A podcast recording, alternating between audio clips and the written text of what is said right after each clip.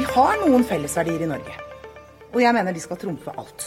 Hva er egentlig de store ideologiske kampene i Norge i dag? Nestekjærligheten kommer fra Midtøsten. Det mener Bjørnar Moxnes, Trine Skei Grande, Siv Jensen og Knut Arild Hareide at de vet. Så er de ikke velferdsprofitører, folkens. Det var et ord vi brukte under andre verdenskrig.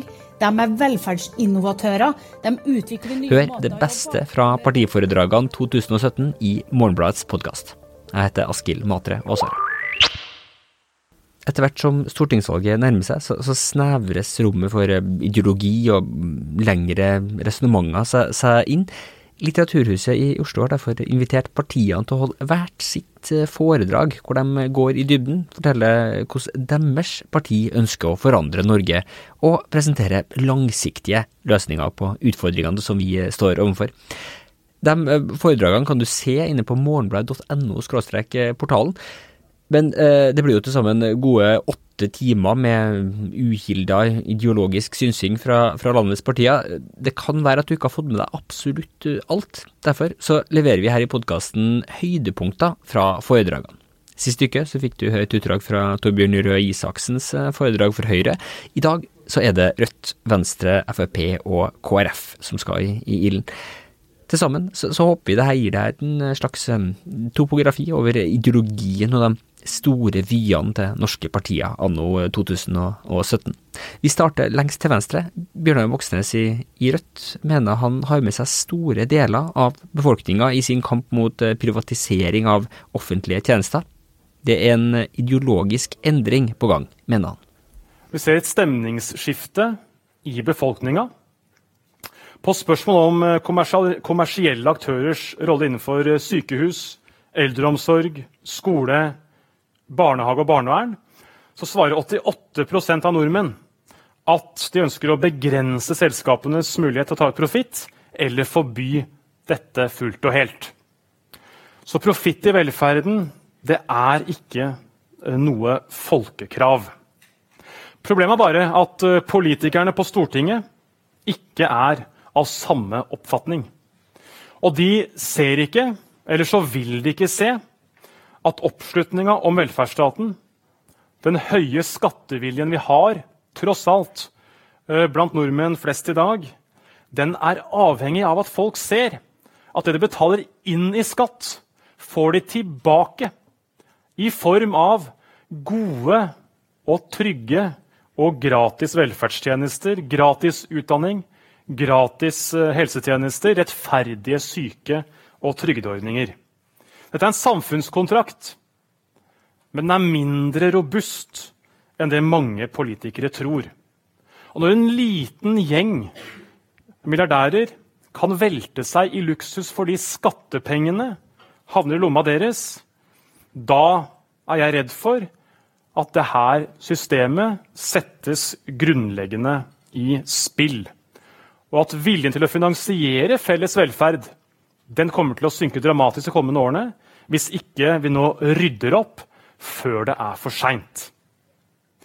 Og det blir for seint den dagen velferdsprofitørene har blitt for sterke. Da er det vanskelig, for ikke å si nesten umulig, å stanse dem. Det ser vi fra vårt naboland Sverige. Så den typen svenske tilstander den skal vi aldri komme til eh, her i Norge. Og vi så hva som skjedde hva som skjedde da Kristin Halvorsen som utdanningsminister i den forrige Stoltenberg II-regjeringa foreslo utbytteforbud i barnehagene i 2010, var det vel. Da satte de kommersielle selskapene inn støtet. Og de kjøpte det beste som penger kan kjøpe, nemlig Bjarne Håkon Hansen i First House. Og han fiksa forsida i Dagbladet, forsider i VG, hvor de sto fram og sa at hvis noen våger å røre vår profitt, så stenger vi barnehagene over natta. Og Da ble Kristin Halvorsen og Jens Stoltenberg ansvarlige for at tusener av barn står gråtende utenfor porten og ikke har en barnehageplass dagen derpå. Det utrolige var at profitørene, hjulpet av First House og uh, tabloidene, lyktes med å presse landets regjering i kne. De hadde flertall på Stortinget bak seg, men lot seg presse i kne av noen kremmere. Det var ikke sterke nok i motstanden, og det var eh, veldig sterke motkrefter mot å stanse profittuttaket fra velferden. Det sa altså uh, Bjørnar Moxnes. Da er det interessant å, høre Tine Skei Grande i Venstre uh, fremme et av sine ideologiske kampsaker, som er diametralt motsatt. Hun vil ære gründeren, også de såkalte velferdsprofitørene. Derfor så bør disse gründerne løftes og sprayes i gull og settes på pidestall og hylles hver eneste dag for den innsatsen de gjør i å skape arbeidsplasser for seg sjøl og noen til og sørge for at faktisk flere får muligheten til å komme inn i yrkeslivet, pluss at de prøver å løse problemer som kanskje noen av oss trodde var helt umulig å løse. De tar hele landet i bruk. Vi jobber litt med å få ut statlige arbeidsplasser i dette landet. Men det er jo dette som virkelig får til å skape arbeidsplasser rundt omkring i hele landet. Det å legge til rette for gründere, gi dem et klapp på skuldra, gi dem like sterkt sosialt nett som det som vi som er arbeidstakere, har. De trenger de samme sykelønnsordningene, de trenger det samme skattesystemet som oss. De trenger muligheter for å også tørre å satse for å skape noe nytt og skape nye arbeidsplasser. Hva hadde kulturen i Norge vært uten disse små gründerne? Hva hadde kulturlivet vært hvis det ikke hadde vært for alle frilanserne, alle som tør å satse, alle som bruker energien sin for å skape noe mer? Dette, å ha en god småbedrift og gründerpolitikk, og det å gi kred til dem som faktisk starter for seg sjøl, er en viktig kraft i både Kultur-Norge, det er en viktig kraft av omstilling, det er en viktig kraft av integrering, det er en viktig kraft å få folk tilbake igjen til jobb, og det løser de utfordringene vi står overfor. Og det er et middel mot avmakt. Alle som prøver å få gjennom en god idé i et stort bedriftssystem, må få muligheten til å forfølge den ideen for seg sjøl hvis de ikke klarer å gjøre det. Og sist, men ikke minst, det er et veldig bra tiltak for likestilling. For vi har nå opplevd i valgkampen at noen driver et lite korstog mot disse små gründerne. Bare damene, vel å merke. Hvis du er lege eller fysioterapeut, så går det bra. Er du sykepleier, så skal du ikke få lov til å gründe. Og det vi ser i andre land, i skandinaviske land rundt oss, så nettopp dette med å tillate gründing, nytenking, muligheten for å prøve nye måter å jobbe på, blant også kvinneyrker, vært viktig for likestilling, for likelønn og for muligheten til å rekruttere mer balansert mellom yrkesgruppene. Derfor så er de ikke velferdsprofitører, folkens. Det var et ord vi brukte under andre verdenskrig. De er velferdsinnovatører. De utvikler nye måter å jobbe på. De gjør velferdsstaten vår bedre, og de har trengt et klapp på skuldra, ikke et tupp i ræva.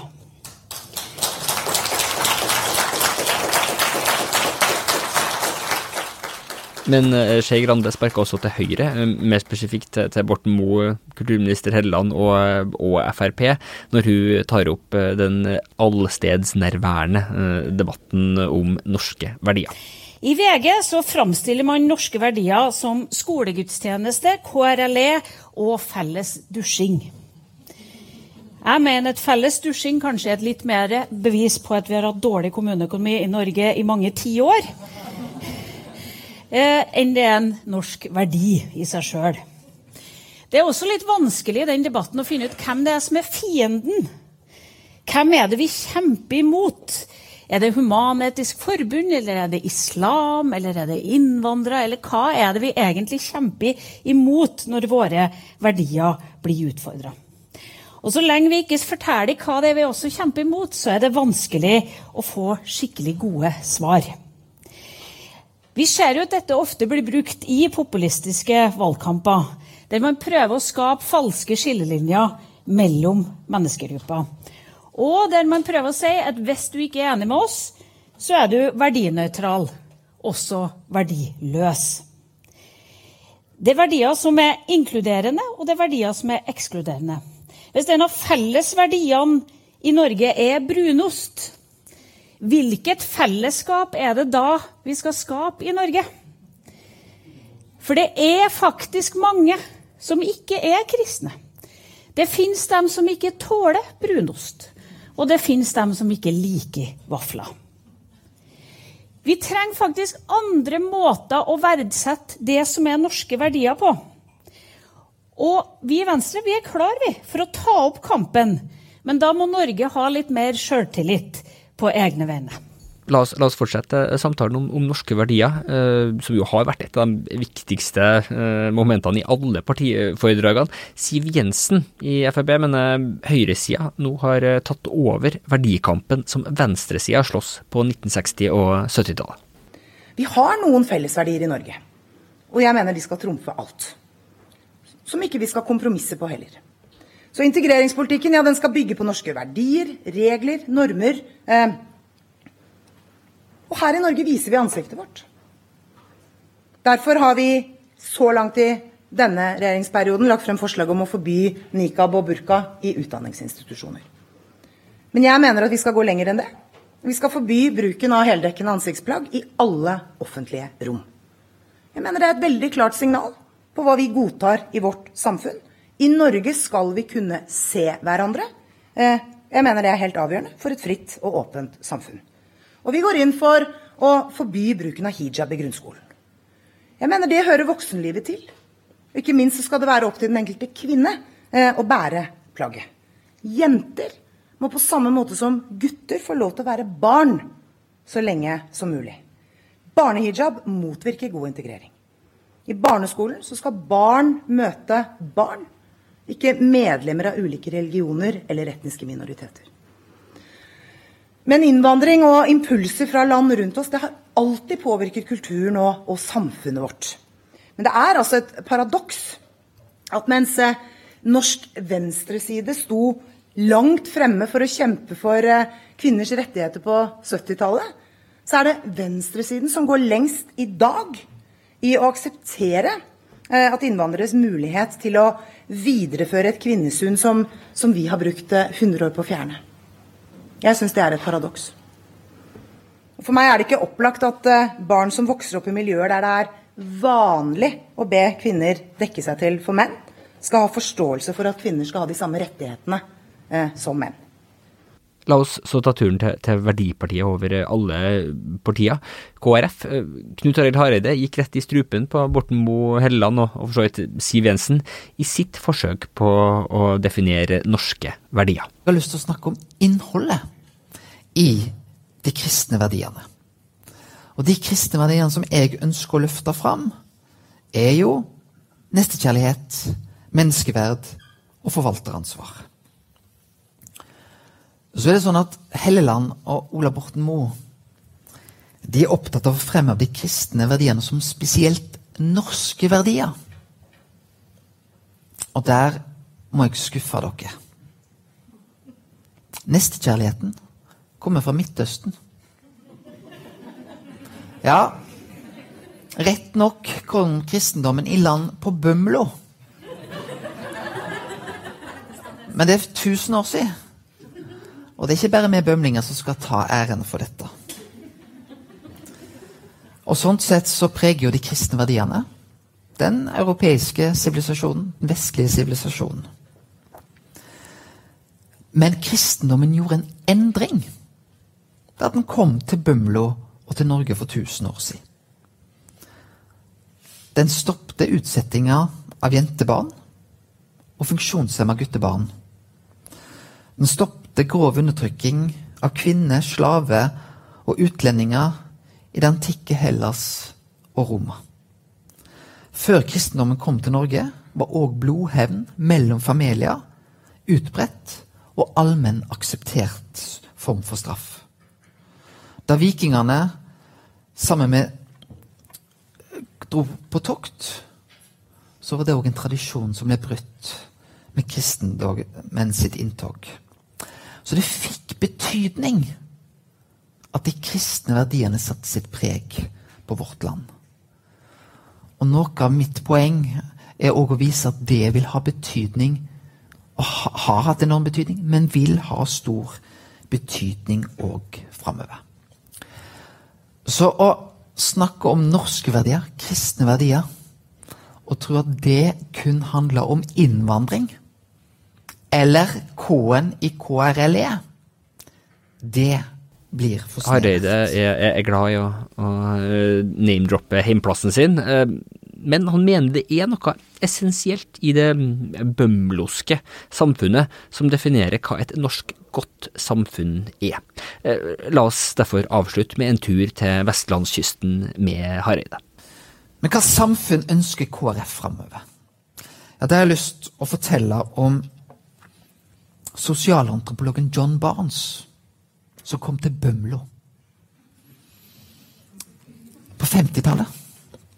Jeg tror ikke Bømling helt visste hva en sosialantropolog var på 50-tallet. Jeg vet ikke om de helt vet det ennå. Men han skulle altså ikke arbeide. Og mor mi husker denne mannen. Han gikk bort i 2010. Og da han gikk bort, så var han en av de mest kjente innenfor sosialantropologien. På grunn av det han oppdaga på Bømlo. For en augustdag i 1953 så satt han utenfor Melingsvågen. Og så så han noen fiskere dra opp et garn. Og når han så det garnet, så tenkte han Akkurat som det garnet der, er jo det samfunnet på Bømlo. Ja, hva tenkte han? Jo, i et fiskegarn så er det en knute, og så går det et bånd til en ny knute. Og så går det et nytt bånd til enda en knute. Og et fiskegarn som kun består av én knute, det er ikke et nyttig fiskegarn. Men når det dannes et nett, så kan det bli et veldig nyttig og vellykka fiskegarn. Og hvis vi tenker oss et menneske er en knute, og fra ett menneske så går det bånd til et annet menneske, og så går det et nytt bånd til et tredje menneske. Så aleine så greier vi mennesker å gjøre så lite. Men når det går bånd mellom mennesker, og det dannes fellesskap, og når det går bånd som gjør at vi mennesker føler oss sett, så kan de mest fantastiske ting skje. Og det var det John Barnes pekte på. Når han så det nettverket, så kom han på ordene social network. Det var ikke Facebook han tenkte på. Men filmen om Facebook-gründeren, den heter altså Social Network. Det burde altså stått Social Network Inspired by Bømlo. Men det er noe av det perspektivet der John Barnes så et samfunn som levde. Som gjorde at dugnadsinnsatsen Der, der en, det var plass til å spe, være med i speideren, i misjonsarbeid, i musikken, på fotballbanen, orienteringa For å si sånn Fotballtreneren min stilte ikke opp fordi han så noen nye Martin Ødegaard gå inn på fotballstadion på Rubbestadnes stadion. Han satte meg til venstre back når vi spilte mot veldig dårlige lag, og venstre ving når vi spilte mot veldig gode lag. Målet var at jeg skulle være lengst mulig vekk fra fotball. Men Men han gav ei opplevelse at Knut Arild er verdifull. Og han er med på et lag. Og jeg kjente meg sett. Så kunne jeg få lov heller til å imponere som kanskje en av Bømlos beste loddselgere. Selv om sjøltilliten fikk en liten knekk eh, når mannen ropte inn 'Det står ei søt lita jente og selger lodd her'. Men likevel opplevelsen av, av å være delaktig. Og det er noe av kjernen i de kristne verdiene. Det er noe av kjernen av å få lov til å se utover seg sjøl og se andre. Og noe av den radikaliteten som Jesus gjorde, med å se den i hans tid, de som trengte det. Det er noe av den radikaliteten som òg bør prege Norge i 2017. Det var det vi hadde i podkasten denne uka. Neste uke så får du en, blant annet en, en oppsummering av de gjenværende partienes eh, partiforedrag. Det er SV, Senterpartiet, Miljøpartiet og Arbeiderpartiet. Om du liker det du hører her på Morgenbladets podkast, så fortell veldig gjerne venner og familie om oss. Og om du går inn på iTunes og gir oss en hyggelig tilbakemelding der, så hjelper det oss forbløffende masse. Musikken du hører i bakgrunnen er laga av Beglomeg og Ådne Meisfjord. Jeg heter Askild Matre Aasare. Vi høres neste uke.